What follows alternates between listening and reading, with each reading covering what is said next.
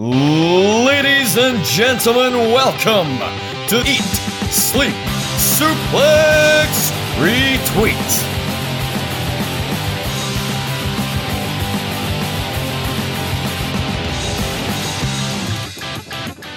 ESSR has more than one A show.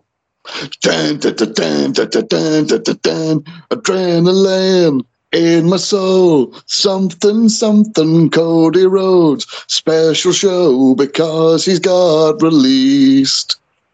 Scott is here, about to blow, waiting on me to start the show. Recording this from our childhood home. Whoa! What do you think, Scott? A bit too much, or Uh, yeah, a tad, a tad, yeah. Really got to cut out that sax solo. Whoa! More pyro, more pyro everywhere. Pyro. Welcome to the A show here on the Eat Sleep Suplex Retweet Network. Welcome to ESSR Central, a special Central recorded on a Tuesday because we now live in a world where Stone Cold Steve Austin being rumoured for a WrestleMania match is now the second biggest story of the day. Uh, and we'll get into the biggest story in a minute. I think you know what it is if you've listened to that intro there, or unless you've been living under a rock. But I'm Ross McLeod. Joined... I'm Ross McLeod, joined by Scott. Uh, John couldn't make it this week, so the Liverpool are playing in the Champions League. I can't slag John as an excuse for that. I, I refuse to do shows when Rangers are playing, so you know. Um, but yeah, ESSR Central, you're listening to us wherever you find your podcast. You can find our massive back catalogue on iTunes, Anchor, Spotify, and all good Android podcasting sites. Just type in Eat, Sleep, Suplex, Retweet, wherever you get your podcasts. Uh, and of course, at Suplex Retweet, Twitter, Facebook, Instagram, YouTube. Eat, Sleep, Suplex, Retweet community on Facebook. We, every week, we get people involved in the conversation. And We've got two questions this week, two because we've got a, a massive central ahead, Scott. The story breaking earlier today, it was it was contentious for a while. We oh, is this is this real? Is it a shoot? Is it is he really re-signed? Cody Rhodes, the the promoter of the All Out pay per view that led to AEW, the one of the founding it, it wouldn't have happened without him. You know, Tony Khan came in with the money. The Young Bucks came in along with uh, Kenny Omega to be EVPs and work on uh, certain parts like video games and marketing. But the whole thing started with the vision of Cody Rhodes and news breaking today that Cody Rhodes has left AEW. And throughout the day, this story has snowballed more and more. It looks more and more likely that Cody Rhodes will be leaving the company he founded to return to. WWE. Yeah, no, it's it's a weird story to be talking about. I'm trying to think where the hell I begin with giving you my response. It's obviously you and I have never been shy on our thoughts on Cody Rhodes as a performer. Uh, but like, I remember when the story broke originally about his contract, you know, coming like expiring. I think it happened around the end of December, and they were talking about, oh, do you think you'll be? Is there any chance of the Rumble? And like, of course they fucking won't. like, there was no to, like this man smashed a Triple H esque throne on the first ever AEW pay per view. I think from then onwards you think, yeah, like nobody, there's no way he's going back. And then this happens, and Brandi's apparently gone too. They said there are all these stories from Fable them not coming to terms to a deal. Like, what, what exactly has to happen in the negotiations for to agree on terms with one of the guys who helped co-found your company? So maybe maybe he wants to do other things. I don't know. But the idea again, like once it's one thing to see Cody Rhodes leaves AEW. Seeing Rhodes goes back to WWE is another thing because oh, like he's been a big perpetrator of like taking shots at WWE, given also how unhappy he was when he left. But you know, he basically could do anything anybody wants. Now he's been himself the talk of the, the wrestling world. Like I did think it was weird after the Sammy thing, uh, but Sammy winning the, the two belts, and they didn't make more of the Cody storyline of you know, I'm more and he acknowledged that he was wrestling without a contract, and I think we know we now know why Sammy went on to win that uh, ladder match for the two belts. Uh, I don't know if you've seen it, Ross. I think it was WWE on BT's official Twitter. There, whoever's running that's also a big fan and uh, gets it. But they put up a gift that everyone used to share whenever Cody, whenever somebody got released and they thought they were going to AEW. The gift of Cody on being the elite, like putting a hand to his ear. Yeah, I've sort it's actually now been deleted. Um, speculation that that was a sort of rogue social media guy. Um, but let, let, let's start at the beginning. Um, so the official story broke um, at three, four minutes past three UK time uh, today on the 15th of February 2022.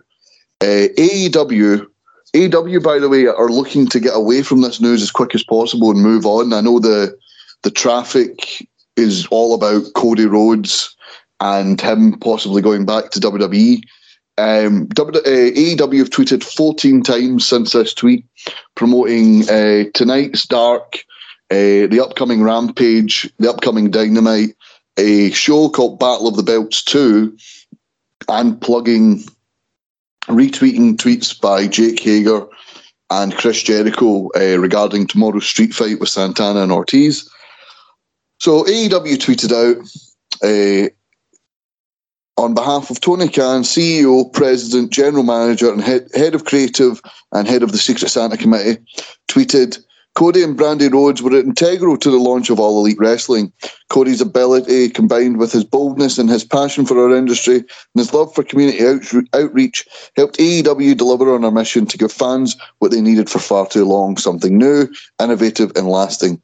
Brandi helped us shape the AEW story, and I appreciate how far hard she fought for us, both in the ring and out the ring, competing in the women's division while advancing our efforts in inclusion and civic causes including great partnership with KultureCity and the American Heart Association.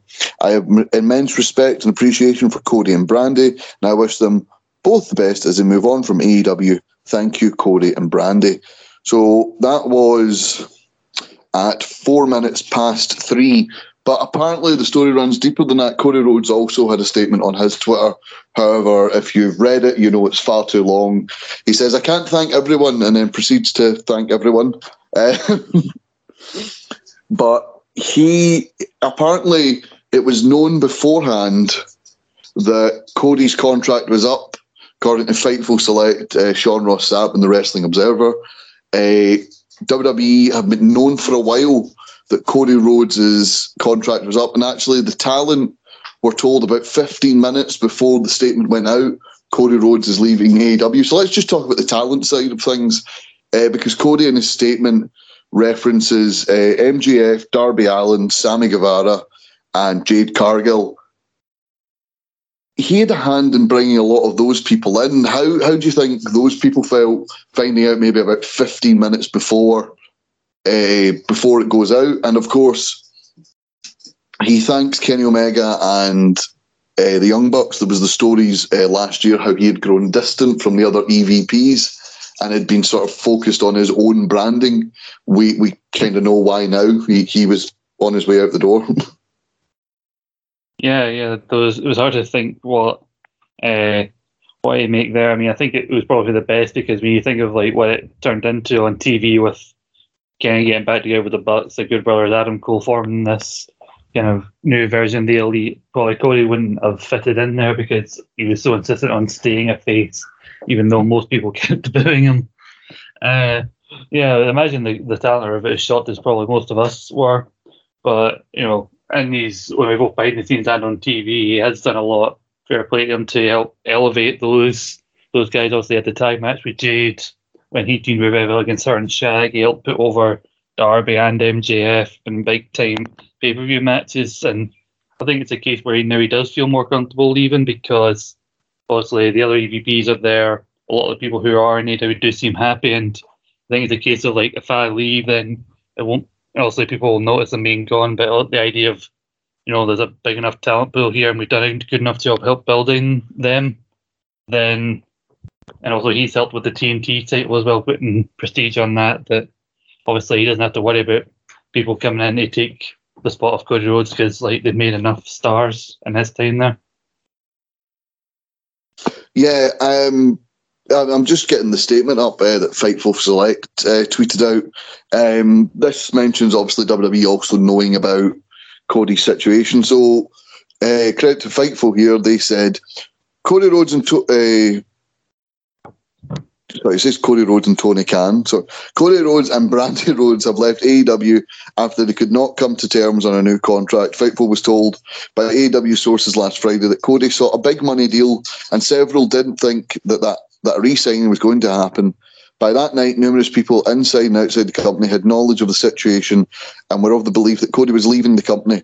However, inquiries started to come to Cody directly over the weekend, which he which he claimed were spun. Shortly before the announcement, WWE's officials were aware of the situation and also knew that an announcement would be dropped. We've heard that the two sides have had at least discussions, but WWE was well aware regarding Cody Rhodes' departure would be made at 10 a.m. Eastern. Uh, that's obviously US time. But 15 minutes before Cody's announcement, word also spread to the AEW talent that he was leaving the company. Cody Rhodes and Brandi haven't been quite as connected to the locker room as we mentioned. In recent years, when AEW started, with word emerging that Cody had become distant from other EVPs, uh, and it just says they'll update as things go along. So, uh, WrestleVote's also mentioning, spoke to a source now uh, that, fu- that fully anticipate WWE coming to an agreement with Cody Rhodes in the coming days. It's just mental. Just whatever way you look at it, it's just a mental situation to think the guy who left, the guy who had such an axe to grind and wanted to show that he was a draw when he wasn't being taken seriously as the Stardust character. He he left. He put on an independent show uh, in association with some other companies. He brought companies that would never work together together. He went to New Japan. He went to Ring of Honor. He became a champion there. He had such an axe to grind that he decided, as my dogs start fighting for attention here, Cody started fighting for attention as well. See, it's all connected. Cody decided I know. well, just like Cody's dog got scared that one time. Yes, exactly. Yes. Cody has a husky. I have a slightly smaller Jack Russell. Um, they, that he had such an axe to grind that he went and made deals with people, massive billion dollar deals, TV deals with networks like TNT, to build his own company, and then to then get to the stage where he's like, yeah, I am now a big enough draw that I can go back to the place I left. It's just it's mental. He was he was definitely in the box of never ever ever again. Him and CM Punk were two of the ones I thought they'll never go back. I know Punk had the backstage thing with Fox. He was a Fox employee, okay? He wasn't a WWE employee, so I'm not counting that. But Cody Rhodes going. It, it, it's I, I just can't. It, I'm gonna my circuits are going to short circuit in a minute. I just can't compute it. It's just mental.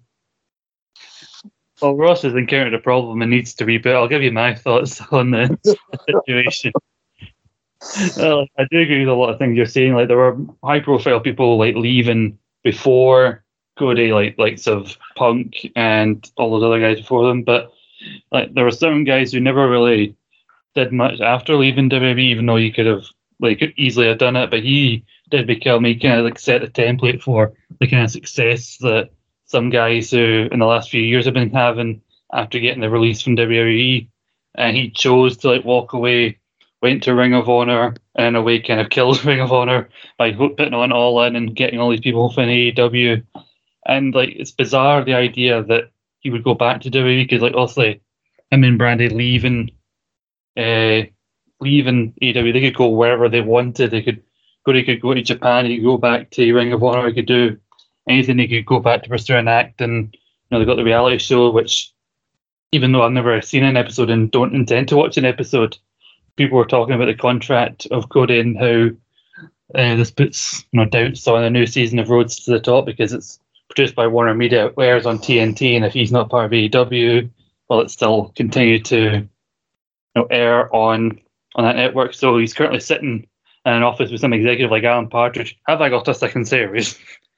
but the idea of him going back after he's the one who started up eh, a alternative to WWE, the idea that he put on the first big show, like the biggest non WWE show since WCW were at their peak with All In, and then like they he put on this alternative that everybody thought this will get WWE, will put a bit up their arse, this will get them, you know, start being good again, and if anything, WWE continue to progress further, releasing more people, practically handing talent to AEW, to Japan, to Impact Wrestling.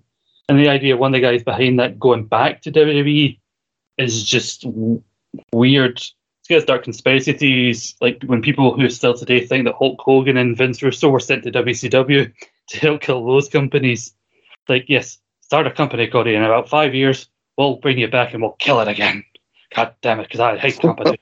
but I think he's a similar boat to Punk in the I believe like the issues with them weren't with Vince, it was more so they had issues with Triple H. Obviously Punk was more than outspoken on that Art of Wrestling podcast and Corey, as we mentioned, did the whole throwing thing and it seems like if you've seen NXT the last few months that as soon as Triple H has went home with medical issues, Tri- Vince has come and did basically the opposite of anything Vin uh, Triple H would do. So like he doesn't like Cody Rhodes. Let's re-sign the bastard. Oh God, could you imagine Cody Rhodes as the NXT champion? the ultimate fu. Um, yeah, Cody did mention that when he left, he, he felt that a lot of you know Triple H's guys when they came in, and to to a point, you know the likes of Sami Zayn got a a major push leading to the WrestleMania 32 ladder match. Cody was put in as sort of a joke. Um, Cody, The Miz, and Zack Ryder were like the sort of the joke people, whereas Ziggler, Zayn, and who was the other one? No, sorry, Miz, Miz was it's Sin Cara. Sorry, it was Sin Yeah. Cara, Stardust, and Zack Ryder were the sort of jokey ones. Um, and yeah, he mentioned you know the, the likes of the NXT people. Triple H had his guys, and you know other people weren't you know seen as seen as marketable, and you know he he, he talks about his dad said after WrestleMania 28 he should have went, and he talks about how he, he wish he listened. Could you imagine the wrestling landscape if Cody Rhodes left in 2012 and not 2016? I think people like would have.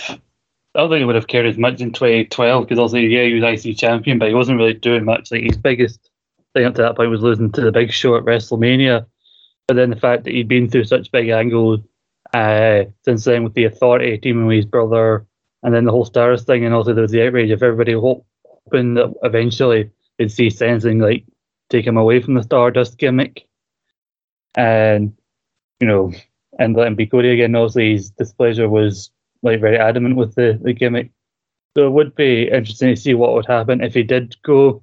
Uh, Dustin, I remember seeing him uh, on Twitter saying, "I'm not leaving," so he's sticking about. But we really, what we talk about, it, I think he kind of did everything he could in AEW, uh, Cody, because he, he said he wouldn't be world champion, and he stuck to it. Fair dues. And then he did everything he could with the TNT belt. So unless he wanted to go in the tag scene, there wasn't much else for him to do because if he isn't going to go into title programs, there's only so far he can take a character kind of story wise. So yeah, I think it'd be very interesting to see what happened if he did go to WWE because but I heard a lot of people say that they don't they won't see this thing with the WWE as a real like war unless somebody goes the other side from like AEW WWE rather than just you know people get released to show up in AEW. Uh, and if all the people to be the first person to go back over to the other side to WWE and you know help put a new wrinkle on this whole you know this kind of divide that wrestling fans have created for themselves. I did not expect to be one of the bloody founding members of founding members of the company. Yeah, that was. Um, you mentioned um, people not thinking it's a real war until like people go elsewhere. Eric Bischoff on Renee Young's podcast, The Sessions, back in December, said he's like the likes of signing Adam Cole and Daniel Bryan and uh, the there was rumours at the time that Bray Wyatt was going to AEW. So he mentioned him as well, and he said, "Pardon me." He said these signings aren't big because not that the talent aren't main event talent, not that the talent aren't talent WWE want to keep, but the talent that go there aren't going to be the talent that bring new fans over. The talent hmm. that go there, like Bryan Danielson, Adam Cole, you know, Brian Bryan Danielson has a massive following. You know, from his Ring of Honor days, he he's he is the ultimate indie darling. Adam Cole is you know NXT, WWE. That that was followed by sort of the core group that followed AEW. But when you look at it at the other side, it's weird to think that people that got engaged in the Cody Rhodes story when he left WWE because he, he mentions and hey, he fair play to him, he did do everything CM Punk wanted to do when he released the pipe bomb. CM Punk said, "Oh, I'm going to do this, this," and he didn't. He stayed in WWE and he had a, a very successful title run, whether he likes to admit it or not. But he didn't change the landscape. He he didn't. You know, Triple H came in. It's like the but people talk about oh Austin 316. Well, it didn't really launch Austin. The Bret storyline launched Austin because after 316, Austin was on the pre-show of SummerSlam that year. It was it wasn't the pipe bomb that launched the sort of indie revolution in WWE. It was NXT. Cody Rhodes, on the other hand, did what a lot of non what ex WWE talent don't really do because ex WWE talent it was either they were the indie lot, so they went back to Japan and Ring of Honor, or they were big stars, so they went to TNA and took a big contract and worked reduced dates, or you know th- there was no in between. Cody Rhodes wanted to do everything. Cody Rhodes made it clear when he was in Ring of Honor and Impact at the same time. He didn't have a contract. He he came over to the UK and done a lot of stuff with Discovery and WCPW and Rev Pro.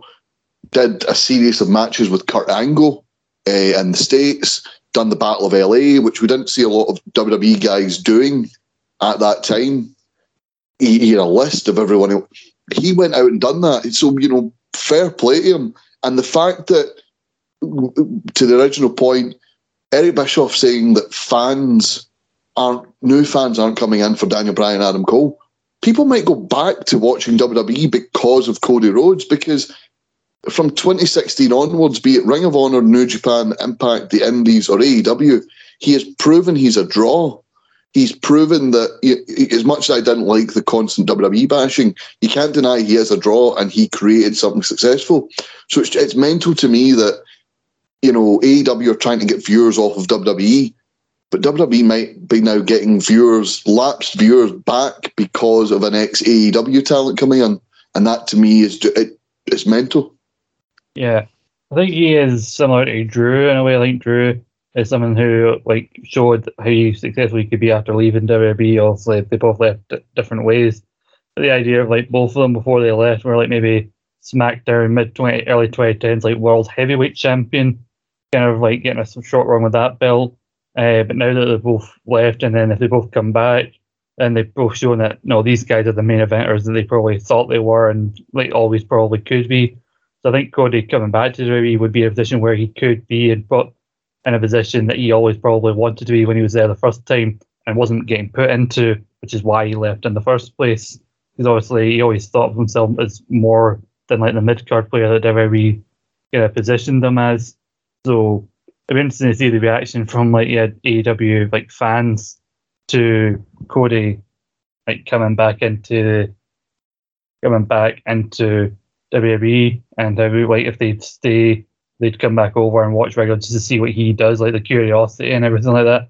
And yeah, like stuff he was doing at the time, like 2016, 2017, he was doing stuff in Ring of Honor, like saying like I'm not a wrestler, I'm a sports entertainer. Because obviously he hadn't had any experience. He'd basically started off in a WWE development and went straight upwards. And that, when you think about it, that's kind of like the groundwork for what Matt Cardona is doing now in places like GCW, basically going somewhere and being basically the opposite of what the hardcore fans love and instantly making yourself the top heel in that, whatever company that is. Uh, I did think it was good to go back to something we were talking about earlier about Tony Khan putting that statement out. I really thought if Tony Khan wanted to show he was, you know, equal with everyone who leaves AEW, I was waiting for a Tony Khan tweet saying, I like Cody's contract expire because he just wasn't that good. I didn't think, but you know, apparently it's those cast statements there, but people he's not pals with. Oh no, Cody, Cody, was rubbish. I let his contract expire. Uh, tag team match on Dynamite tonight. Uh, tag team match on Dark tonight. Sorry. I um. This, we should say Cody wasn't that good, and then say Dustin Rhodes is competing tonight on Dynamite. we mentioned Dustin Rhodes staying where he is. Um, so just uh, per TMZ, so there's more breaking, um, more breaking uh, stuff with this story. This is going to be a story. Um, we we are recording this. This is currently three minutes past eight UK time, uh, PM is, and this is going to be a story where we'll release this tomorrow, and so much more will have happened that we haven't had a chance to talk about. This so you know you're on this week instead of John uh, because you have swapped weeks. Me and John will still be talking about this next week. Um, so, pardon me. Per TMZ, Cody Rhodes and Tony Khan fell out with one another as Khan's visibility within the company grew. While not confirmed, this could refer to the period where Khan decided to change his organisational strategy for AEW creative plans.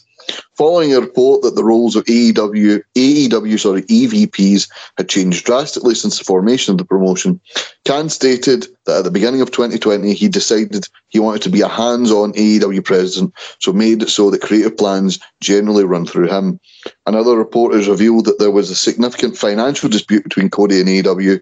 Uh, a WWE source is fully anticipating Cody Rhodes joining the company, according to WrestleVotes. So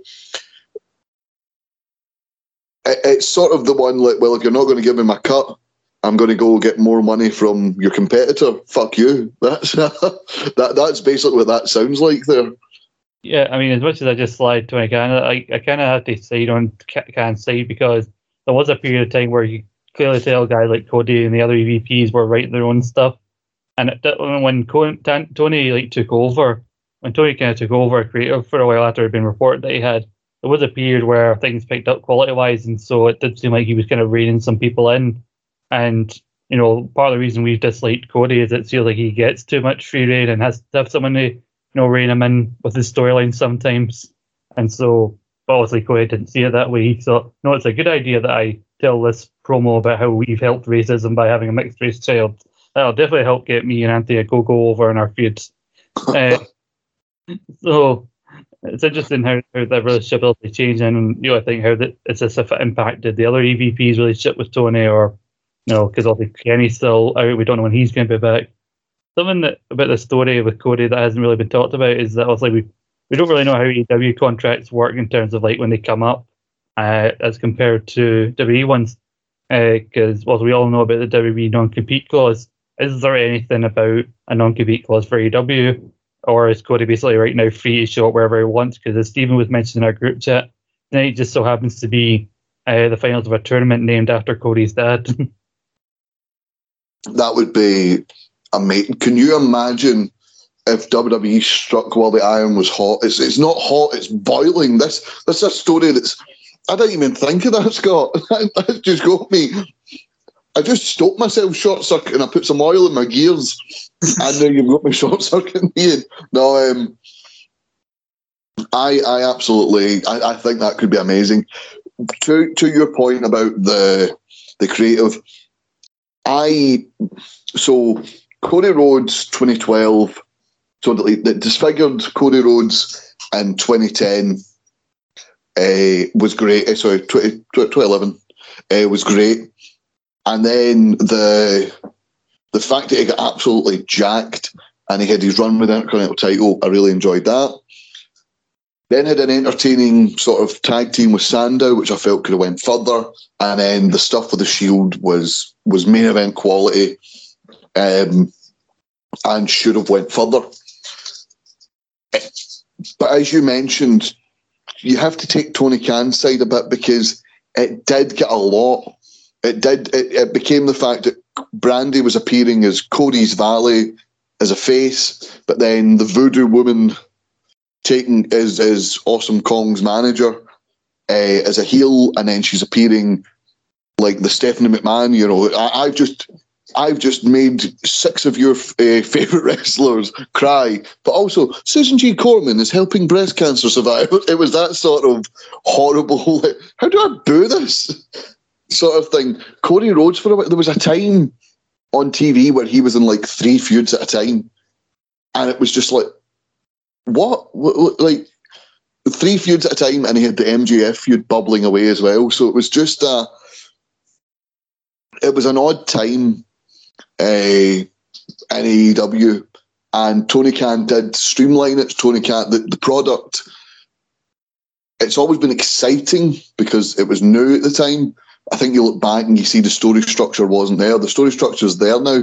And although we are talking about sometimes it's a bit top heavy in AEW, well, by the way, there's a, now a gaping hole at the top of the card uh, now that Cody Rhodes has left. So, um, so it, it is, it's such a weird one. It's such a, it's a story, you know, I've got a, a draft folder from like last week where we have the stories we do for Central, and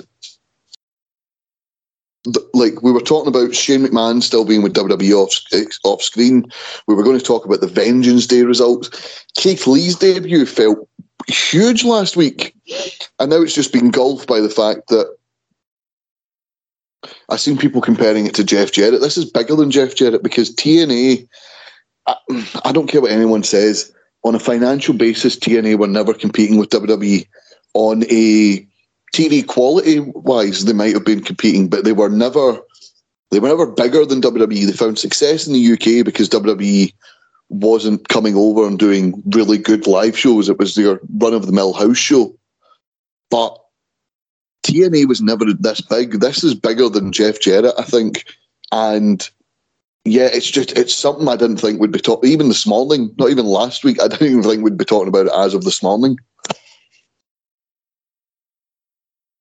Yeah, it's hard to know what you, we even say like anymore about this because the minute you give your opinion about one aspect of the story, like something else could it could change and new stuff could come out multiple times across the course of recording. Hell, by the time this episode's up, there'll probably be like twenty new reports about stuff that happened between Cody and Tony behind the scenes. So I really don't know what else to say at this point, but I do agree about the whole stuff about branding. Like, Cody's tattoo wasn't even that cool, and if he wanted a dog, he shouldn't have got a wolf. You know, I, I, it's just going to be stupid stuff like that. Tony overheard Cody and uh, and calling him a specky bastard. You know, stuff just stupid stuff like that. I want to hear stuff like that coming out. um, like, fight in the office. Yeah. uh, did you see? Have you seen any of Raw from last night? No. There was a man who, and this will be for Office fans, the episode of The Flasher where um, they give a description of Dwight, but it's Dwight with a moustache. Uh, is the flasher, and he, Dwight puts all these posters. Have you seen this man? And it's got his face on it all over the all over the business park. Someone had a sign, "Have you seen this man?" and it was a photo of Dwight Schrute. So I just that was a wee fun, wee fun sign that somebody put up last night. But um, the main question now, you know, if he goes to WWE, what happens now? Is he going to, you know, the the Raw WWE, sorry, the WWE title picture on Raw is apparently up in the air. Would you be interested in a Cody Rhodes Bobby Lashley feud if Bobby retains? Or what about if Seth Rollins or Matt Riddle or AJ Styles? I'm not saying Austin Theory because it won't be him. Uh, what if one of them wins the WWE title? Would you like to see one of those go up against Cody Rhodes? I definitely would see because like the idea of him coming back and going to change the tail picture immediately causes intrigue and you know the whole thing you were going on about the other week about them I mean no plan at all and then having this fall into lap, you know, I wouldn't be surprised if they didn't want to you know, put Cody in the title picture. Uh, if he didn't go in the title picture, looking at the uh, the feuds that he could have, you know, try to look across like Raw and who makes sense for him to really go after, who could he like, you know, find history with. You know, him getting involved with Orton again could be quite interesting, or maybe not as a first feud because it might seem underwhelming with some people, but the idea of him going for Theory in a non-title feud would be interesting because the idea of like he's been handpicked by Vince, and Cody could say like, "You're giving this guy the opportunities that you should have given me." Like back in like 2015, 2016. That'd be quite cool, actually. That that would be. I think if Vince is too old, I think to have the match, but Mm. if you have the sort of Vince versus Cody feud with Austin Theory as the in ring sort of proxy, because Austin Theory is good in the ring, I think. Um, if you have that, that that could be a, a good storyline, I think. But I seen someone online. I think it's far too soon, given Triple H's recent health scares. But someone went Cody and Brandi versus Triple H and Stephanie at WrestleMania. It's all I ask. I I'd like to see Triple H versus Cody at WrestleMania. I, I don't have any interest in seeing Brandi um, in ring. I think she could be an asset as a manager to someone, but I don't think she's a. I don't want to see her in ring. But that being said, I don't see a deal where Cody and Brandi go to WWE if they don't make Brandi uh, an in ring talent. Yeah, can I just point out something? Uh, I see. I was scrolling through Twitter and I seen a tweet that really sums up the weirdness of the last few weeks. And just as well, we have a show like Central keep track of it all. It says here, Ronda, Ronda Rousey came back to WWE and is now main eventing WrestleMania. Shane McMahon was fired by his own father. Steve Austin might be having his first wrestling match in 19 years, and Cody Rhodes left AEW and, and might be rejoining WWE. It's only the 15th of February. I know what what a mental year, what an absolutely mental year. Um, I'm just reading. There is a there's a conversation in our group chat between people, and they were talking about. Um, it sounds like Khan maybe went back on an agreement in the beginning to let them handle creative, but we've all said we kind of prefer the Khan era. And you know, you, you've had wrestlers say this in the past where businessmen only see the business aspect, wrestlers only see the wrestling aspect. Maybe Khan's came in as both a businessman and a wrestling fan, where he goes, Right, I've seen what I don't want in WWE at the moment. Here's what I want from my company. And he's came in with the business acumen to do that. Whereas Cody's really only seen the the sort of the wrestling side of it. And you know, Stephen Stephen Wilson has said, in fairness to Tony Khan, Dynamite was ranked the last few weeks of 2019. Uh, David Campbell saying he agrees, but in Cody Rhodes' shoes, you are going to be pissed off at that. It, it is a weird one. It is a. um, oh, I, I just keep. I just keep going back to the fact that I can't believe it, but. Um, yeah, I just uh, I actually can't believe it. It is absolutely mental to hear that Cody Rhodes could be heading back to WWE. You, you know what I'd love? It won't happen, but do, do you know what I'd love? It would be quite funny. I'd love WrestleMania pre-show, Andre the Giant Battle Royal. Stardust shows up and is eliminated first, and then the next night on Raw, Cody Rhodes shows up as if like nothing happens. Just uh, look, what, what are you talking about? Start, who's not been Stardust since 2016, mate? What are you talking about? I wasn't. I wasn't at WrestleMania. I was in Atlanta last night. I wasn't in Texas.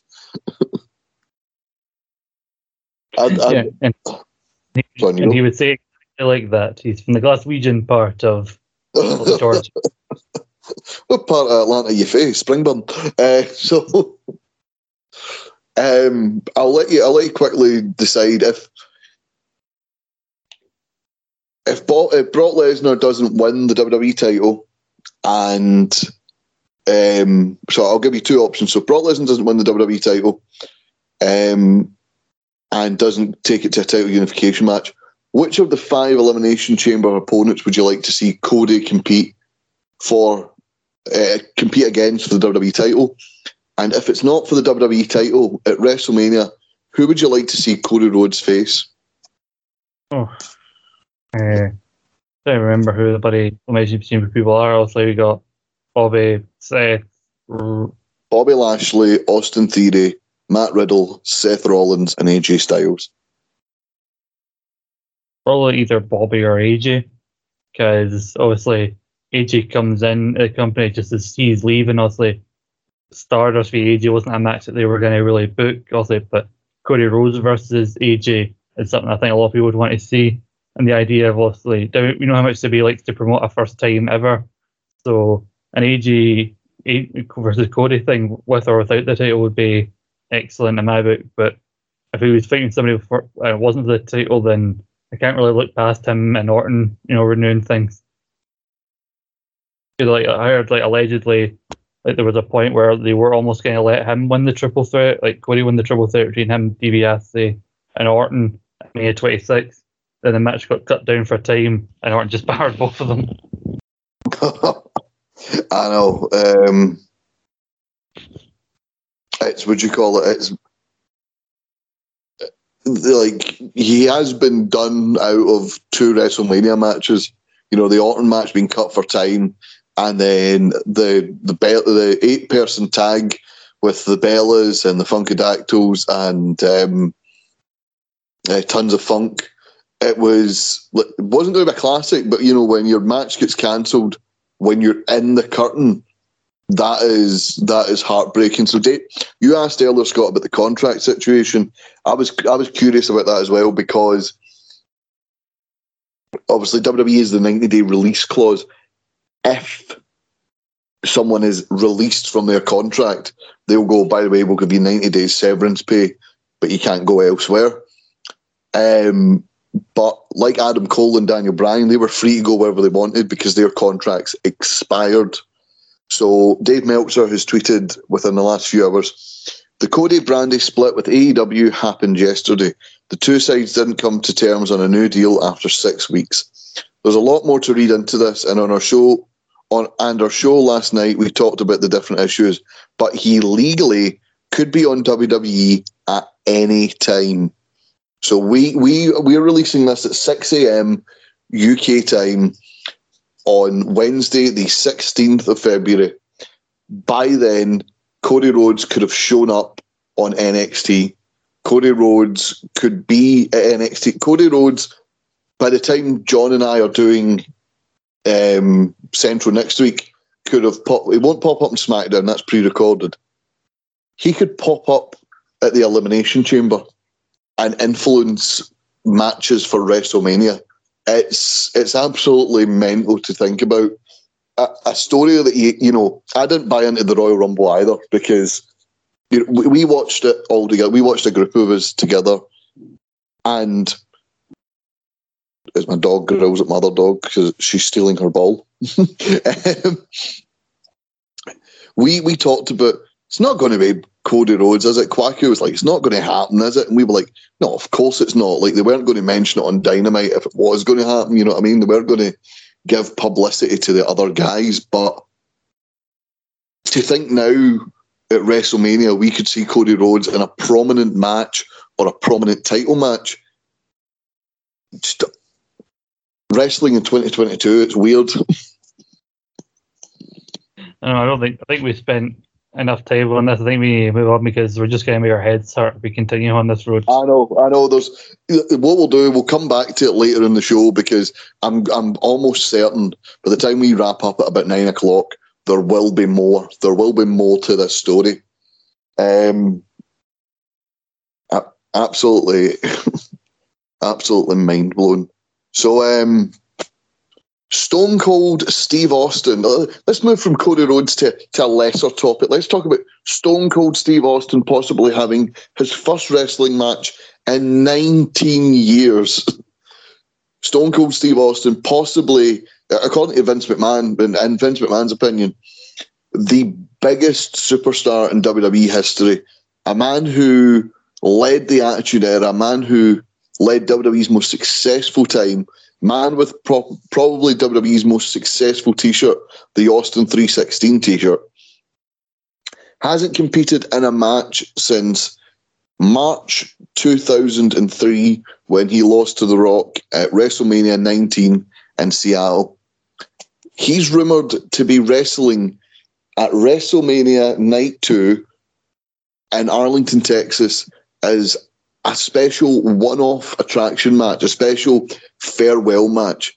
WWE has trademarked the term Stunner Sunday for use uh, of, so, and it said in the trademark for use for a pay per view to promote a pay per view wrestling event, and he's rumored to be facing another man who uses a stunner and a man who on Raw last night made his intentions for Texas clear. Let Texas know he hates Texas and everyone from there. Kevin Owens. so Kevin Owens, Stone Cold Steve Austin, rumored for WrestleMania. Scott, what are your thoughts? Uh, well, I need to give Kevin something to warrant though the two to three million dollars or however much they're allegedly paying him now. But basically, these two headlines, by the way, these two stories. If you've seen these, you know, on a wrestling news site and you hadn't been on Twitter like all day, you'd think, oh, these pricks will just put anything up just to get clicks, all this fake news going around. But no, these are actually things that are happening. And I couldn't think of anybody really better for Austin than Owens because Austin even came out and said like when Owens went to him and asked in 2019 for permission to use the stunner as a finisher, he said, "Yeah, I'm surprised that no one else has really came to me and asked if they can use it before." And he said he was happy for Owens to to use it, and I think good for Kevin for getting that spot at WrestleMania because he's been doing a thing on Raw where he's trying to get into the chamber and failing, uh, even though we all know that Kevin Owens refuses to, to work on side WWE shows. And then the idea of Austin coming back, I think there was a something like a year or two ago where I said if he actually if he wanted to medically, yeah, he could have one more match. He's just choosing not to, uh, and I think it'd be good for him because he said going into you know, May 19, he wasn't entirely sure if it would be his last match, but just in case he wore that whole that vest with the with the initials of one more ride or something like that on it. But now yeah. I think for him, get that like closure for you know for one more match, and you know even if you were worried about him getting injured, you could turn it into more of a brawl because that's what Austin was all about in his matches at his, at his peak in, in the 98 99 time. Uh, it'd be very weird to watch him. You know, you'd be worried from like when Edge first came back, you're always worried any move could cause you know serious injury. Like, oh, nope. Yeah, it's.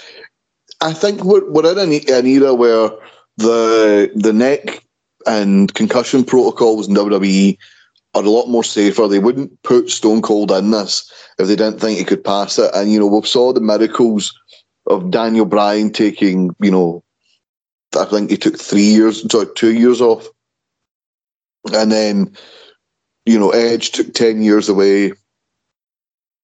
Austin taking twenty years away. He might be able to go again. He might, you know, have that one match and go, yeah, I can do more.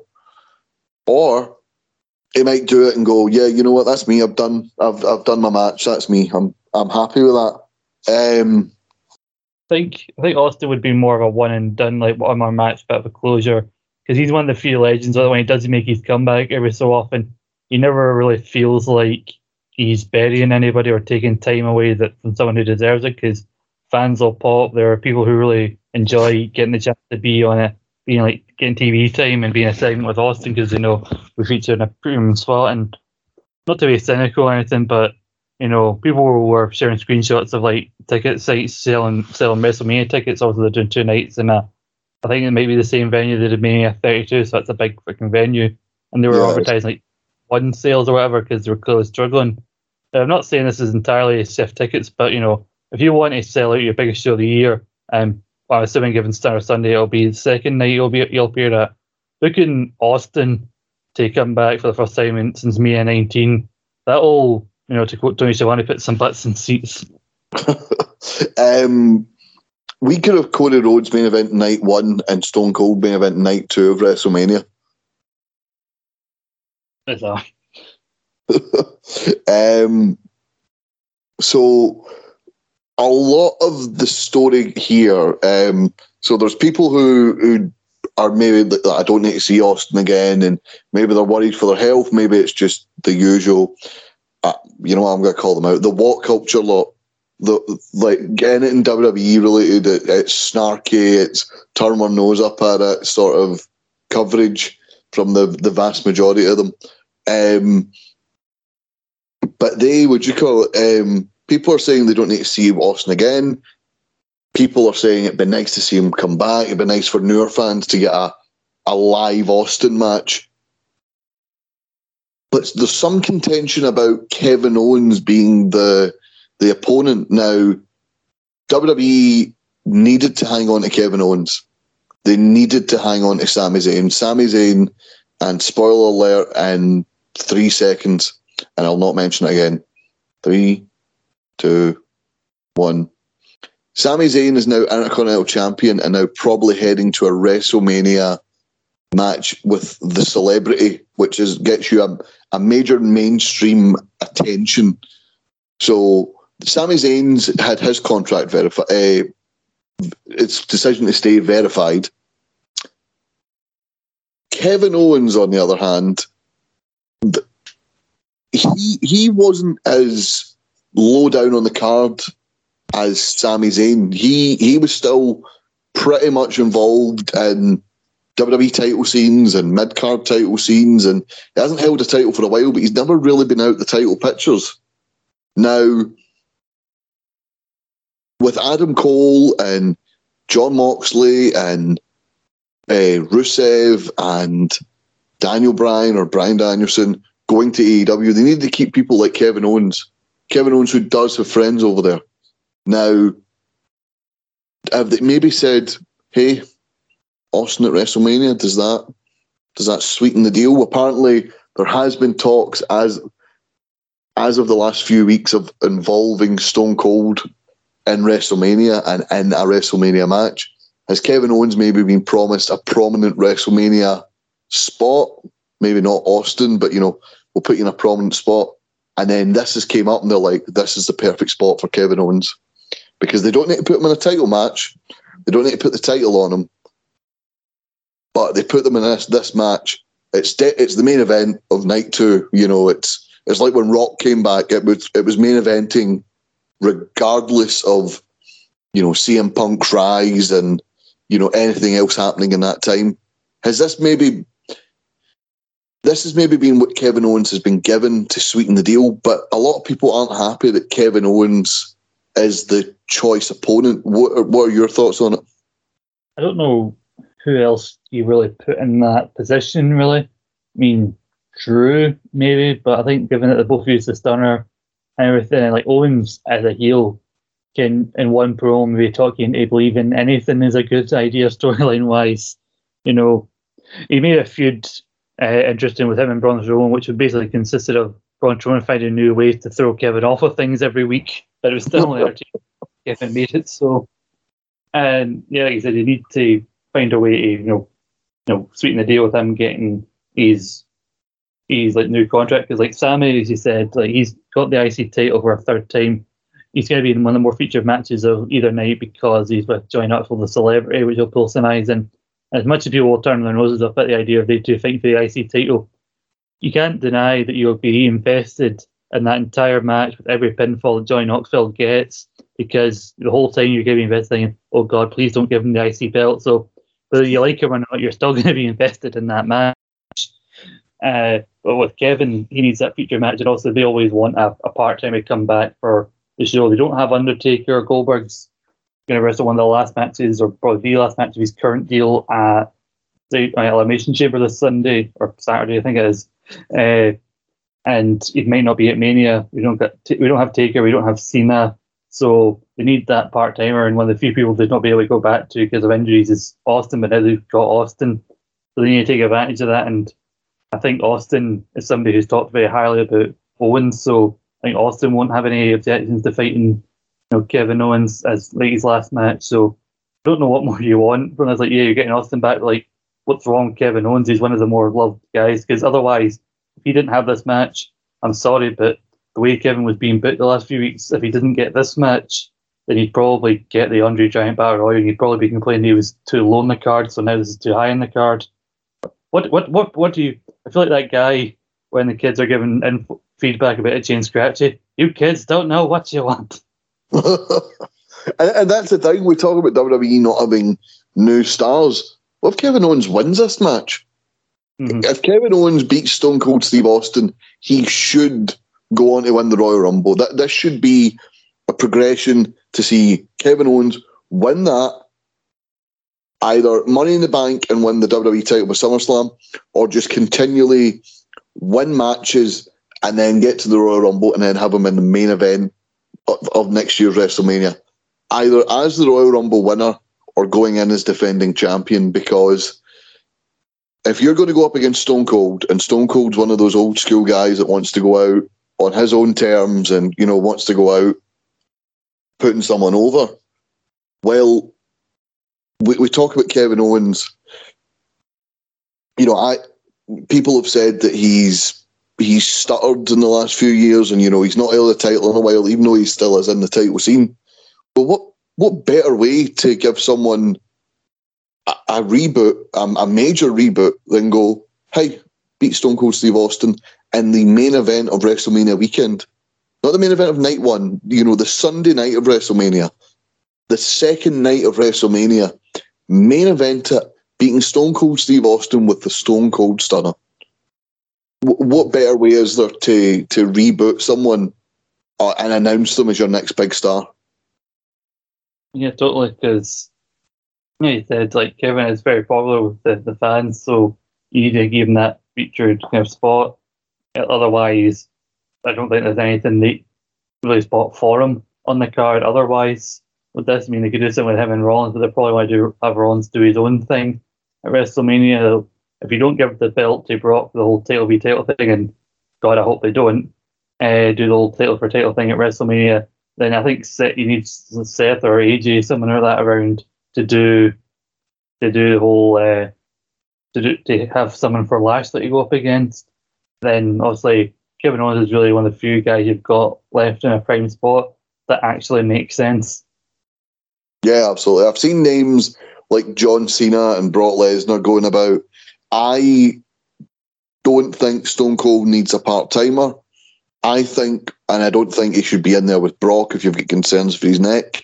I think someone like Kevin Owens, who is reliably good in the ring and has consistently, like you say what you want about Kevin Owens, his matches with Zayn, his matches with Seth Rollins, his matches with Cena, his matches with Jericho, minus the WrestleMania one, because that kind of suffered for the AJ uh, the AJ Shane McMahon spot fest that went on before it. But his, his matches, eh, Kevin Owens' matches with Shane McMahon, th- those were great.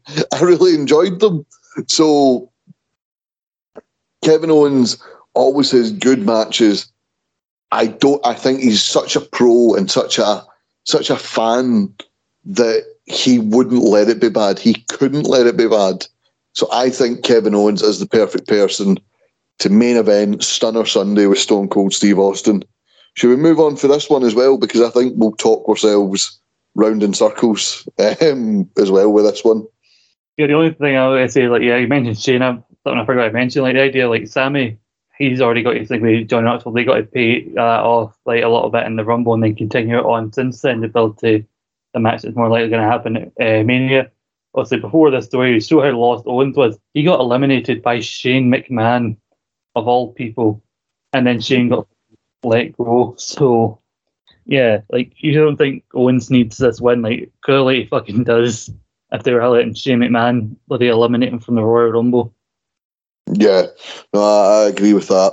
Um, well, we talked about Knoxville. Let's move on to the Knoxville uh, news not Knox County Kane news because d- don't follow Kane on Twitter, people. It's sad. Um, yeah, that mistake, you know. so Johnny Knoxville is rumored to be uh, to be wrestling for the Intercontinental title at WrestleMania. Um, Sami Zayn is fighting Shinsuke Nakamura on a pre-recorded SmackDown this week for the Intercontinental title. No spoilers. Um, oh fuck it! No, look, look you're listening to a wrestling news show. Spoilers: Sami Zayn wins. Okay, like if you've not had it spoiled now, you, you're getting it spoiled. Um, Sami Zayn wins the Intercontinental title this Friday on SmackDown. WWE announced it. Um, there's rumours that the Knoxville Sami Zayn feud will continue, and it will result in an Intercontinental title match at WrestleMania. Now, Scott, I'll, I'll, let you come in a minute, but here's my thoughts on this. Okay. the Intercontinental title has not had a proper spotlight put on it at WrestleMania since WrestleMania 34, where Seth, Finn, and Miz fought for it. WrestleMania 32 and 31, with the ladder matches were great, but they were spot fest, they were ladder matches. It wasn't really about the title. It was like, yes, we've got a ladder match. And, you know, the, there was that period where the Intercontinental title wasn't defended at WrestleMania for about, I think, five or six years. So for Sami Zayn to take the title in into the celebrity match with Johnny Knoxville, who is taking this seriously, by the way. He's he is a fan. He's taking it seriously, and as you've mentioned before in Central Scott, the bumps he take can't be any any worse than some of the stunts he's done in Jackass. I am hundred percent okay with the Intercontinental title getting this this spotlight, this storyline, this celebrity involvement but I do not want Johnny Knoxville to win the Intercontinental Championship. I'd like Sami Zayn to beat him via hook or crook, and then you know the cast of Jackass with a returning legend. Let's say, fuck, Shawn Michaels, because we're in Texas, beat the shit out of Sami Zayn. You know what I mean? Some something like that. I'm absolutely fine with, but Sami Zayn has to win. Yeah, like this is actually weirdly isn't the first time he was going to face an IC champion on a pay because I remember there's always the stories about the Jackass crew fighting Umaga uh, in 2007. Umaga was the IC champ at the time, but uh, I think the Steve-O like started laughing during a beatdown on Raw and wouldn't stop, so Umaga started stiffing. I'm like, "Stop fucking laughing!" and then that and a couple of reasons that's why that didn't uh, work out. But you know, I can't see why they wouldn't have the IC title. Otherwise, you got a situation like with the random like six man tag with the League of Nations and the the New Day where the titles randomly weren't on the line, and so the champions could lose. Like so, I wouldn't like to see a, a, a non-title match. So it has to be for the title. The only other option to really pay off the story because you've insisted it keeps going. Like there was even a skit of like Johnny Knoxville going to this WWE store, grabbing anything Sami Zayn related and just smashing it or throwing it on the floor, how he hates Sami Zayn, like breaking like cardboard cutouts of Sami Zayn. Uh, so the only other option is like you have this maybe Knoxville in the corner of somebody who's challenging Sami for the title, or just have him fight him. But yeah, like Knoxville, if he's enough of a fan, like kind of like your David Arquette insisted, like even though he was given the WCW title, he was basically trying to tell him you should not do this. So I think Knoxville's enough of a fan to know that he can't win the IC title. So he also will, he'll probably lose to Sami, and but you'll be invested in wondering like, will they actually do it? And then yeah, they'll probably do a thing with the Jackass crew afterwards, kind of like how Sami did the thing with Owens the last WrestleMania, and then they did the thing with Logan Paul afterwards. So it's two years in a row Sami gets a match involving a celebrity, but this time he's actually wrestling the celebrity. And I think they can work the match in a way that'll be entertaining. Also, you know, Joey Knoxville as an outsider can take you know bumps and not hurt himself too much because you know he's been going. I haven't seen the new Jackass, but apparently there's a spot. I'd say it's like a stunt with a bull that Joey Knoxville was involved in. He's been going around on podcasts promoting. They're basically saying about how yeah, I was in the hospital for a few days after that one. so Johnny Knoxville possibly uh, fighting for the uh, title at WrestleMania. Uh, for the IC title to the NWA title, we have a new new NWA champion, Scott, and he's always ready. Matt Cardona, the former Zack Ryder, defeated Trevor Murdoch for the NWA World Title, and then last night on Valentine's Day he tweeted, "How do I celebrate winning the NWA title? I took my hot wife to Paris and I went to Disneyland. Look, what what an absolute champ of life, let alone world champ. Did you ever envision a world where Matt Cardona was a world champion? I mean, I'd hoped there'd be a world where he was world champion. I mean, you and I, you know, watched Z True Lion story back in the day. I remember coming home from an exam and you and me watching our living him win the US title at TLC uh, 2011 and being very happy about it. I remember us sitting in a room of casual and non-fans at Mania 32 and watching him win the IC title and then seeing him get released and feeling sad about it and then seeing everything he's done the last year. I just feel so happy for, for him basically proving people wrong and showing what he could do and yeah, getting to see him out holding actual well, not just any world title, but basically for a lot of old tour fans, the world title. for the NWA title, yeah, beating Trevor Murdoch for the title, and Trevor Murdoch is even the most like WWE in the Heat champion they've ever had because buddy Rob Conway was an NWA champion back in like 2014. You remember that guy? Yeah, so does. Yeah. He, he he he screams twentieth pick and SmackDown versus Raw GM mode. Rob Conway. So, you know, him winning the title, they've already set up a match for his first defense. Him and Nick Aldis, Uh, who said he never got a rematch after he lost the NWA title. So they're fighting next month in March at their Crockett Cup show. I want to see him hold it to at least the summer because in June, July time, it's the 20th anniversary of Impact Wrestling. And obviously, everybody knows the early years of Impact Wrestling that they had the NWA title as the world title. You get to see at Slammiversary, the 20th anniversary of Impact, seeing somebody on the Impact roster defend the NWA World Title on that show, I think would be a nice little touch, a nice little celebration. It would be it would be quite nice. I'd like to see him have a long run with it. He's the GCW, sorry, the ECW television champion and GCW. He is the self-proclaimed internet champion. He is, excuse me, the Impact Wrestling Digital Media Champion, and he is now the NWA World Champion. He's going to end up by the summer. He'll look like Ultimo Dragon, for God's sake. Yeah, he's, I remember after he lost the GCW title, he, he had a separate a, se- a separate belt he got made with. it was like a mix of the GCW and Internet belts merged together, which spinned, which he called the GCW Universal Championship, which he still so he's got like four belts. Two of them he gave himself, and two of them are legit. He um he is. We talked about earlier how that I'm a sports entertainer, and you know that I'm the greatest deathmatch wrestler because I was an ECW original and fun stuff like that. I we talked about Cody laying the groundwork with that. I I think Ryder's went ahead and just run with that, and it's great to see him. Um, sort of, it's great to see him just running ahead with it and just having so much fun. And hey, maybe maybe this time next year we'll be talking about Matt Cardona going back to WWE to get the respect he deserves, you which he didn't get when he was there.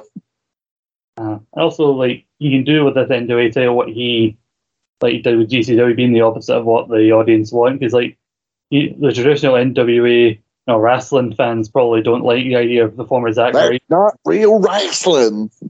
former YouTube star being uh, a being an NWA champion, so he can run with that as long as he wants. You know, I'll, I can't wait to hear what Jim Cornette, as Cracky calls him, says about Ma- Matt Cardona. I actually think Jim Cornette will appreciate Matt Cardona being champion because Matt Cardona gives his every like you know he doesn't break character or Twitter. He isn't like uh, I, believe on the Major Bro podcast now Matt Cardona is like his full on gimmick. So he he's not bringing. I think Jim Cornette. I could be wrong. Maybe he just comments a "fuck you," you know, on Twitter or something like that. But I, I, I I'd like to think that he appreciates it. Yeah, I, I mean, I've seen some of the vlogs they do where he's went to the GCW shows and he kind of plays out the character even when he's like just driving in the car, arriving at the arena. He's like, "Where's my valet parking? Where's the parking for the champ? like I'm the big star of this show." Uh, also, somebody pointed out he was wearing. It was on the same day in 20, in 2006 where Christian helped won the NWA title from Jeff Jarrett, and he was wearing the same kind of coloured gear that Christian was wearing that night. I saw that. That was a really nice touch, a really cool touch. And I'm saying I hope Jim Cornette. Maybe that's why I'm thinking because wrestling fans can see these things, these nice wee touches that Zack, sorry, the former Zack Ryder, Matt Cardona does. I'm hoping that people going forward can take him seriously, and hey, hopefully one day he's back in WWE, and hopefully, you know, because it, he's been he's been very complimentary about WWE, um, unlike Chelsea Green, uh, about how they gave him the skills to work on the indies. Basically, he he works every show like it's a big TV show, and the, all the indie people hate him for that. Basically, so he's he's been complimentary of WWE and yeah, he, I hope he goes back one day, and I'm absolutely delighted that he's managed to win the NWA title. Mm-hmm. Me too. Uh, you mentioned an NWA champion possibly showing up an Impact for the 20th anniversary. Well, a former Impact champion is currently no longer with the company. Uh, Josh Alexander's contract has expired uh, with TNA, and therefore his work visa has expired. Uh, Josh Alexander tweeted this out, tweeted out that he's going to miss uh, bookings with people like um, Terminus Wrestling, and has you know expressed his his apologies, and he's. It, this seems like an oversight on TNA's part because, uh, sorry, Impact's part because he was part of Team Impact against was it the, the Ring of Honor team? I can't remember the name they had, but like, it was Impact versus Ring of Honor. Mm-hmm. He has been prominently featured against people like Jonah. Uh, he had the world title feud. He, we we've talked about how Ethan Page leaving, we thought, God, Josh Alexander's going to be left in the dust, and yet he took the X Division title, made it, you know, must see. Had great matches with the likes of, you know, the the Iron Man match with TJP. Eh, sorry, the uh, it was an Iron Man match with TJP. Uh, and then he reintroduced the option C, had a good match with Christian, had the stuff with Moose, which was so personal. And it looked like he was getting back to that stage. And then just all of a sudden, out of nowhere, yeah, my contract and visa are up. Yeah, it was weird how, how this happened because they must have known about it a while ago because you know, I think once they nego- I would thought once they negotiate a new contract, then maybe his visa would have been able to continue, given he's now employed by uh, in the US. But I don't know how these kind of things work. I know like people like the Iconics or the Inspirationists are now known to you know find like a sign a contract so they could stay in the US. Uh, but maybe also you have to fill in the paperwork with these the, to get the new visa, and then also they'll be able to sign a new contract, come back over, and continue where he was. But because they, they were kind of taking him out of the title scene, having him fight these other challenges like Suzuki, Jonah, these kind of people, and then go back to the title scene. So in kayfabe on TV from what I've seen, he's been suspended because he can't control his emotions, and like Scott D'Amore's had enough of him. So he's had to like leave the Impact team against the Ring of Honor guys. I think at the minute they're doing a thing with Steve Maclin wanting to take his place in the whole like these the rest of the guys don't trust him, but they they need a fifth guy, so they've reluctantly chosen him. So either he'll get the pin for the team or he'll definitely betray them come uh, the Saturday at No Surrender. But I, I'm hopeful this is a case like uh, Hangman that he like. I'm hopeful this is kind of a case like Hangman when he disappeared from AEW for a while in the feud with Kenny, where hopefully he's not gone for too long, and when he comes back, they're able to pick up where they left off. Because obviously Hangman got a big pop when he came back, and hopefully the Impact fans are still as hot behind Alexander and want to see him, you know, win the world title. But on the bright side, it does mean that Moose gets to continue to run as world champion for a while longer because he's just been amazing as champion.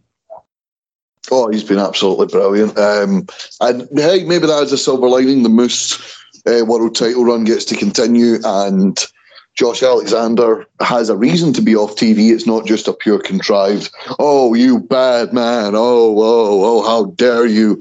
How dare you punch someone in a wrestling ring? Also, speaking of Steve Maclin, he get engaged to Deonna Purrazzo. That that man, that man is excelling in life. That man is well done to him. I know. Basically, saying, I don't care if you don't trust me. I get to go home to Deonna Purrazzo. um, so we talked about obviously the contract situation with Cody Rhodes in AEW. I talked about how you know we've talked before about how it's top heavy in AEW, but now there's a big spot on that card available and um, it's just as well because two new signings uh, in AEW last week. First off, Scott, bask in his glory. oh, bask in his glory. my, my jokes here are limitless, Scott. Uh, way, boom, boom, something for the dads. um, Keith Lee debuting in AEW. Um, everyone everyone was like, no, he's on his honeymoon. He's, he's not going to be there. Psych. I just get married, but we can have a honeymoon anytime. I'm going to wrestle. Keith Lee showing up, taking out uh, Isiah Kassidy, um, qualifying for the face of the Revolution ladder match on March the 6th. And he's he he was really misused on the main roster. He was a he was a bright spark for the time he was in NXT. He had that really cool thing with um, Roman Reigns at Survivor Series. Then he had the thing with Brock at the Rumble, which I really enjoyed. But on the main roster, he never really got used. He did have a lot of he had a stop-start push because he, he had to go away because of injuries, missing WrestleMania, rumors of him having COVID uh, and not being able to get vaxxed due to a heart condition. Now he's back in AEW, and it does. It seems like the best thing for him personally because it seemed like the stop start stop start thing. It, it was affecting him, and it just seems it seems good that he's in another company with a fresh start, and he gets to start again, you know, with a clean slate. Mm-hmm. Yeah, I think you were like the favourite when it came to like people speculating who it was going to be because obviously people like him and Cross and a bunch of other people who got like on that that round of releases, all their contracts kind of came up earlier this month. So although the door was wide open for uh, somebody to come through, and I just love like the instantaneous like reaction. You know, it's new music. The the tronic comes up for he he is limitless, and I mean, so like, everybody pops because everybody knows who it is. Isiah Kassidy being able to basically bump for for Lee just getting thrown around and like basically just destroying Private Party before and after the match. Just a hell of a way to come into AEW and then just Matt Hardy deciding screw this and just bugger it off. And uh, basically a not so subtle nod to the stories about Jeff at that live event. You know, can't remember who used this quote, but I've heard people say it on Twitter uh, for a bunch of things. But they said, uh, "I know people who use subtlety, and those people are cowards." That's what I think about the Matt Hardy thing of him walking over the barricades. Yeah, I saw the what you call it? I saw the guys at Walk Cult, uh, not Walk, uh, Cultaholic, um, talking about this about how it's a bit too all insidery the way he like. If you weren't a, a wrestling fan, like like I, I need to know this because part of my job as this host. Um, but like I, I wouldn't have known otherwise if I didn't read dirt sheets that Jeff Hardy climbed into the crowd and walked away, and he was described as being erratic that day. Tony Khan, uh, sorry, Tony Schiavone said, "Damn, Matt Hardy's behaving erratic," and you're like, "It's all a bit too, a bit too insidery." Like, oh, look, look, look what you're not supposed to know, but you know, you know, don't you? You, you know, and it's like, shut up, just like. We're going to build to the Hardy Boys versus Private Party. Can we just do it the old fashioned way where he gets fed up and fed up and fed up with them not being able to get a win, and he goes, "I'll show you how to tag team wrestle," and he brings in Jeff Hardy, and the Hardy Boys take on Private Party.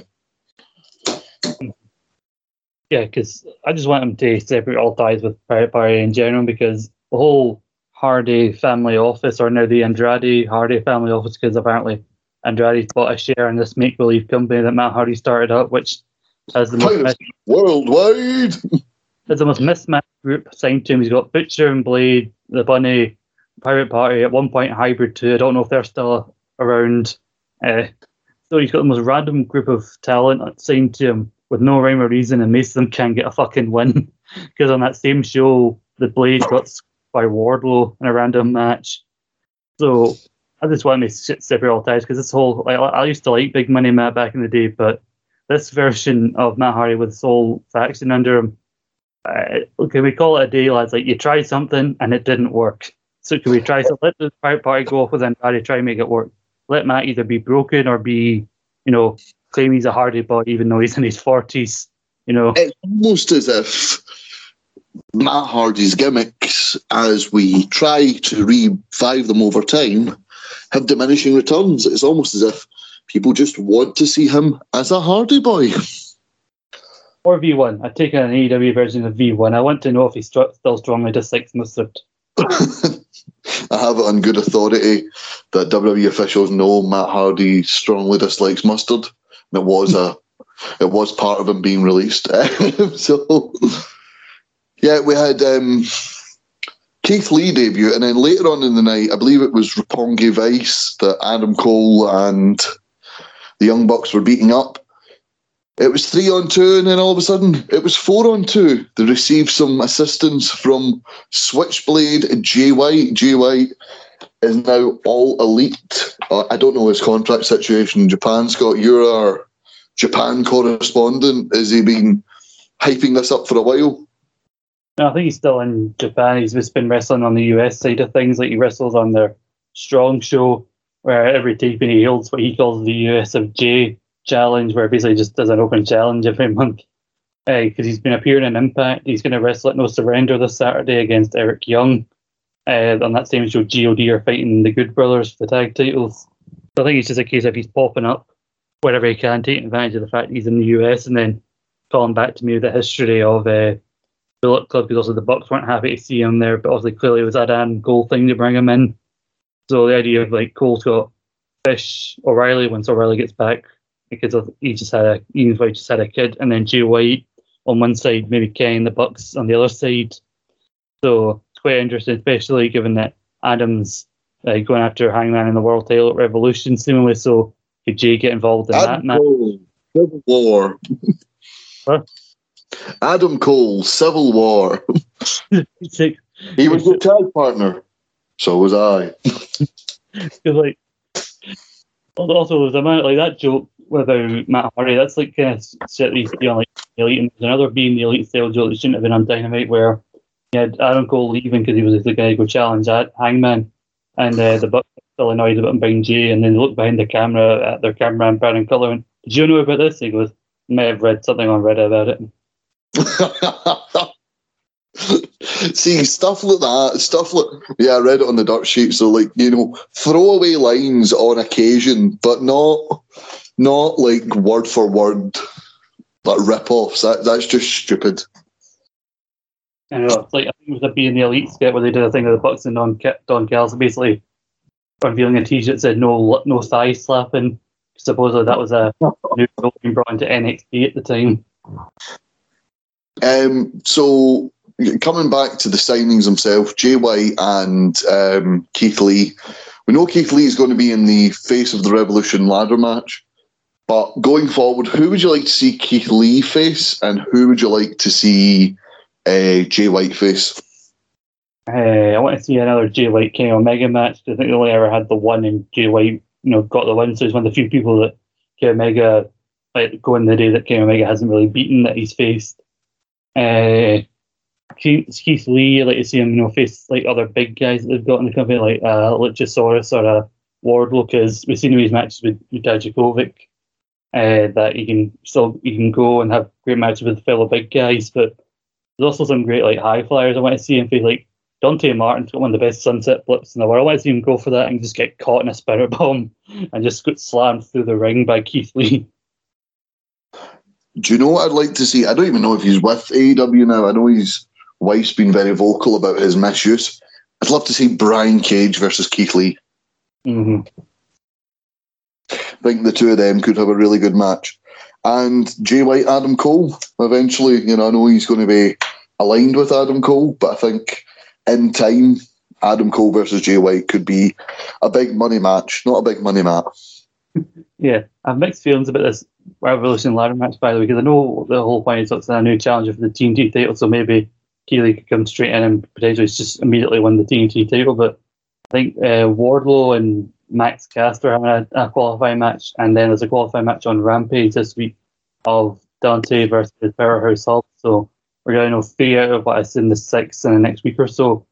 Uh, I'm sure it'll be a great match. I'm still annoyed the fact the graphic clearly shows that they're going after that giant Sonic ring. They're going to the mushroom planet. I got it. I got the giant Cheerio. um, so, Jay White, you want to see Kenny Omega, and you you know you've got a multitude of opponents for um, for Keith Lee. Yeah, I mean, you say there's limitless opportunities for Keith Lee. Oh, You for God's sake! So, Jesus Christ, that was bad. so, our final story before we go on to the questions. Two questions this week because it's a special show. Um, Alexa Bliss confirmed as the sixth woman for the Women's Elimination Chamber. Winner of the Elimination Chamber featuring Alexa Bliss, Doudrop, Rhea Ripley, Bianca Belair, Liv Morgan, and the last one escapes me. Who did you say so far?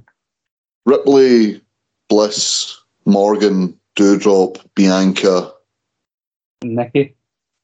Nikki Cross, thank you, or Nikki Ash. Um, Nikki. Oh, for God's sake. Um, yeah, she's entrant number six in the match. With Bianca will enter last. Bianca, the favourite to win it, even even more resounding favourite now that she's going to be in the match last.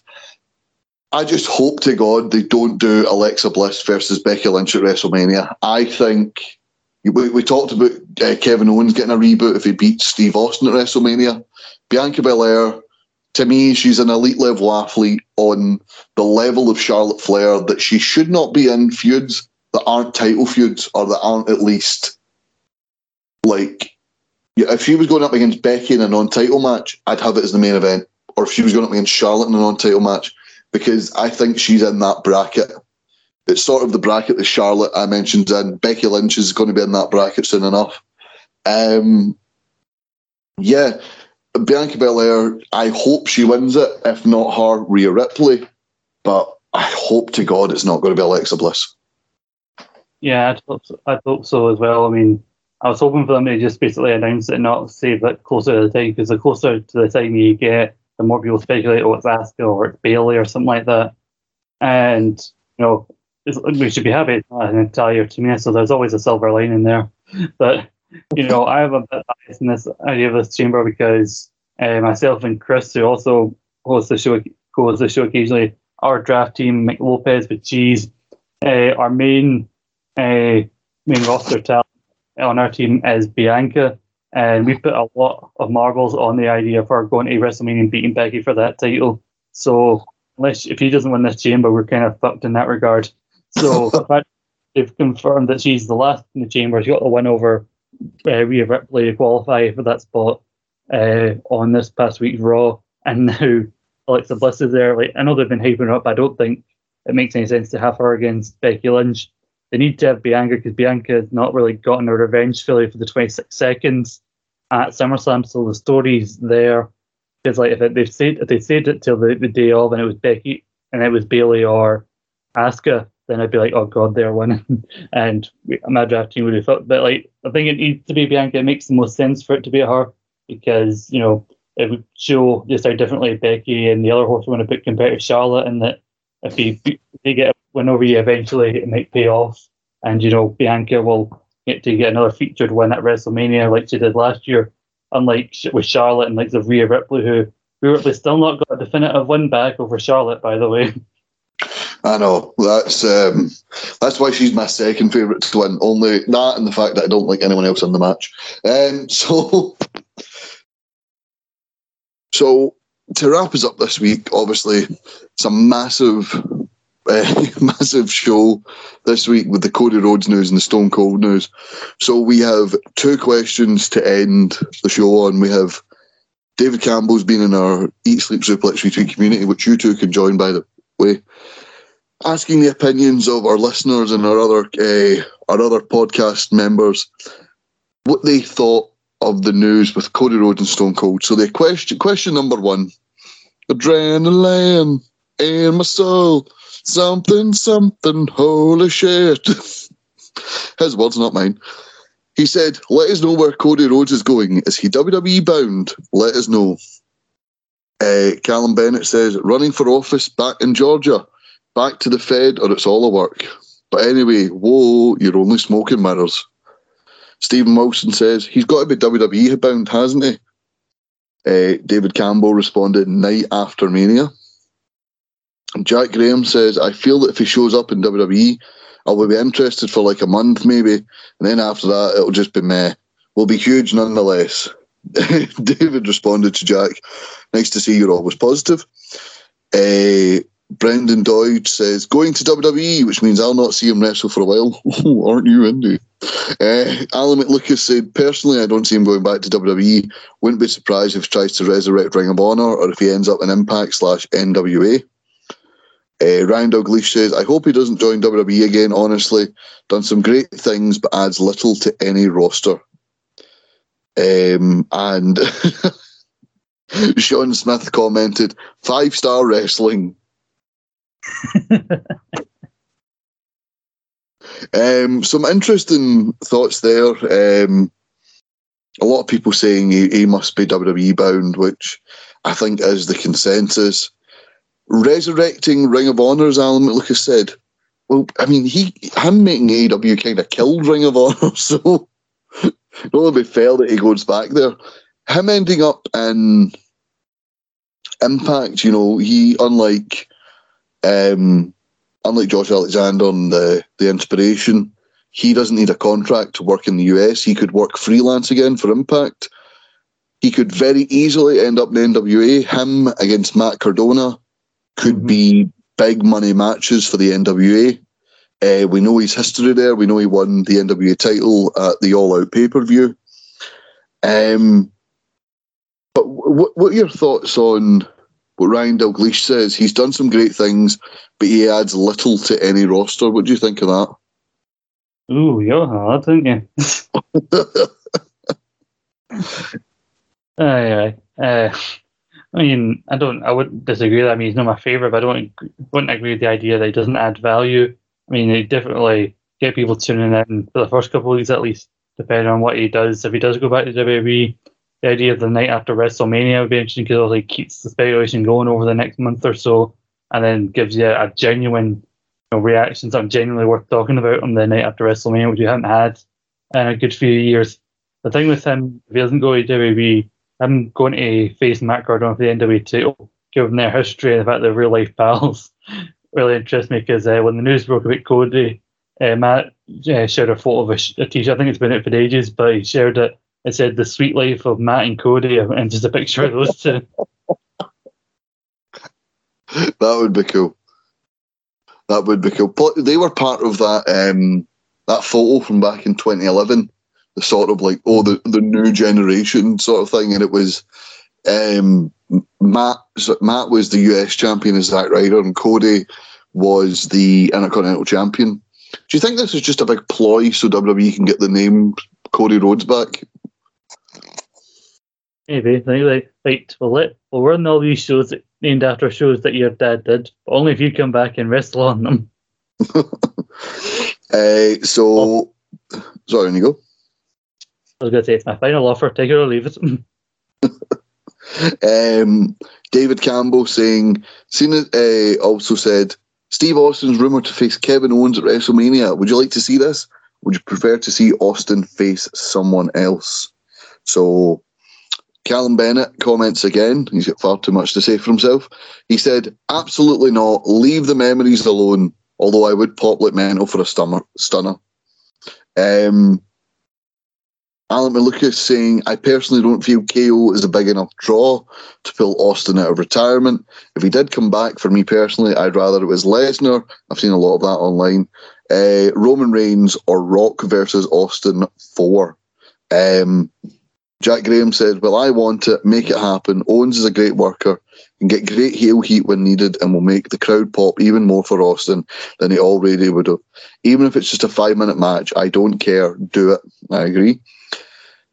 Um, Anthony Fitzpatrick says, I don't think we need to see a match. Arrive, stunner, beer, leave. Was hoping we were getting KO Edge instead. That'd be an interesting match, I can't lie.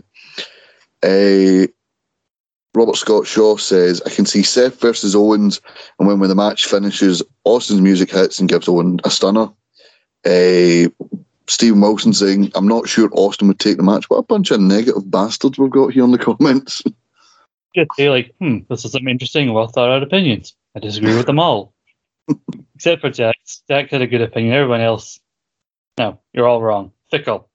And Alan Laurie says, Can we get a supermarket rematch with KO taking Booker's place? Please, please, and thank you. See that? See that? you know interested in, you know, some people say cinematic wrestling doesn't work with a live crowd. That that would that would definitely be entertaining for me. I do love uh, Callum Bennett having so much to say for himself. You know, now I'm not now I'm not feeling so bad about you getting stuck with JP in the draft. And Alan, Mister, I'm not a big fan of uh, of Brock Lesnar. I would like to see him have a match with Stone Cold. You can't have it both ways. I think it's sad. I've seen a lot online about uh, Kevin Owens not being the big draw. That a lot, a lot of people not. Maybe it's just for people of a certain age because I've seen people of a certain age who've seen KO on the Indies and maybe are KO fans saying, you know, that he he has a big enough draw here. Whereas people who maybe watch the Attitude Era who are like, no, Austin's too big. Austin's, but but that's the thing. I'm you're going to bring these part timers back. They're always going to be bigger than the people they go up against. You know, Undertaker was bigger than Randy Orton, Mark Henry, Roman Reigns, John Cena. You know, all the people, CM Punk, the people he went up against in the streak. But that's what made it interesting. It was people trying to chop down. It was David versus Goliath. It was that sort of thing. Um, personally wouldn't mind a Lesnar match or a Reigns match because it'd be cool to see Austin go up against these people. I absolutely, um, I'm, I'm currently wearing the WrestleMania 17 poster T-shirt with Rock and Austin on it. I don't want to see Rock Austin four. It, it does it does nothing for anyone who's going to stick around. It just puts it, it's an exhibition bout it's like Holyfield versus Tyson in an exhibition, but like, what what is the point? We've seen it, and the guys are older and slower now. Like, let's not. Um, just seeing just now, someone said Seth versus Owens, and when the match finishes, Austin's music hits and they gave him a stunner. That's Robert Scott Shaw. Seth v Owens, we've done that Mania. Uh, they seem to on too much on a similar path at the moment. You know, what's the main question? Why would Austin just randomly come out other than it's in Texas? So we take away from whatever story they just were, you know, telling in the match they just had. Like Rollins get company and Owens to the ring if they're still doing this kind of alliance with them, and then Rollins getting the stunner by Austin, and then that allows Owens to win. That's fair enough because obviously Rollins is easily dislikable as a heel, and so people would pop to see him get stunnered. yeah, yeah, well, absolutely. Um, Owens versus Edge is an interesting option that someone else suggested, but ah, come on, guys, Stunner versus Stunner Sunday. Stone Cold, stop killing my buzz. Stone Cold versus Kevin Owens. no. Well, anyway, we're going to we're going to leave it there. Um, I'm sure there'll be a lot more regarding Stone Cold and Cody Rhodes in the coming weeks here on Central. Um, I, I, said to David uh, Hockney when he did the show last week, we seem to have the curse of either he has to do a show with me when we've done like a Sunday Central or a like the two centrals are too close together, so nothing's really happened in the world of wrestling. And since then, uh, and I said, you know, next week will be. I, I always joke that, oh, The Rock will make a return and stuff like that. And yet, in the week since Hockney and I, not, not even a week, the six days since Hockney and I um, recorded, Stone Cold's talking about returning. Cody Rhodes has left the company he founded. Keith Lee and Jay White have both debuted on AEW. Mark Matt has won the NWA title. Josh Alexander is no longer with Impact Wrestling. And Johnny Knoxville is possibly going to be in the Intercontinental title match at WrestleMania. It's. Um, Oh, and Alexa Bliss is back uh, and in the Elimination Chamber and up for a chance of winning a match against Becky Lynch at WrestleMania. Um, so I look forward to in four weeks' time, Scott, when I'm doing this show with John Isherwood when he's back in his correct rotation. Mm. And The Rock has come back, or someone someone massive has come back after Hockney and I have had to spend an hour stretching out a very bang average review of a an episode of NXT or something like that. Aye, like Rock will come back next week. They'll announce like half the Mania card when you you do a thing with Chris, and then when Dave comes back on, what's the biggest story? Oh, Veer might come up, might debut next. Veer Mahaan debuted on Raw. That's a big talking point. But anyway, we are going to wrap it up here. Thank you very much, Scott, for joining me and filling in. Uh, sorry, filling in last minute, I should say, and then joining me a day early um, to record this when the news broke. Oh, didn't have much else on, did I? well, we, I know, but we don't like to say that.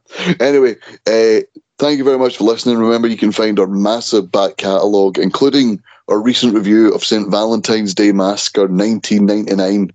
Uh, Scott, Andy Mitchell, and Chris Murray doing that one, doing a great job of it. You can find that on Eat Sleep Suplex Retweet, iTunes, Anchor, Spotify, and all good Android podcasting sites at Suplex Retweet, Twitter, Facebook, Instagram, YouTube, and of course, Eat Sleep Suplex Retreat community. If you'd like to get involved in the conversation about Cody Rhodes and Stone Cold Steve Austin, you can find us there. And of course, weekly questions, which we will, will read out on this show. Thank you very much for joining us. We'll see you again next week. Bye bye. There now follows an enthusiastic advertisement for Quiz Showdown. Hello guys, welcome to Quiz Showdown. I'm Daniel Campbell and in this show you're going to see the members of the Eat Sleep Suplex retweet team go through a very strange quiz. We don't know what the heck's going on with it, but you're going to have to watch to find out. Go check out on the YouTube channel now.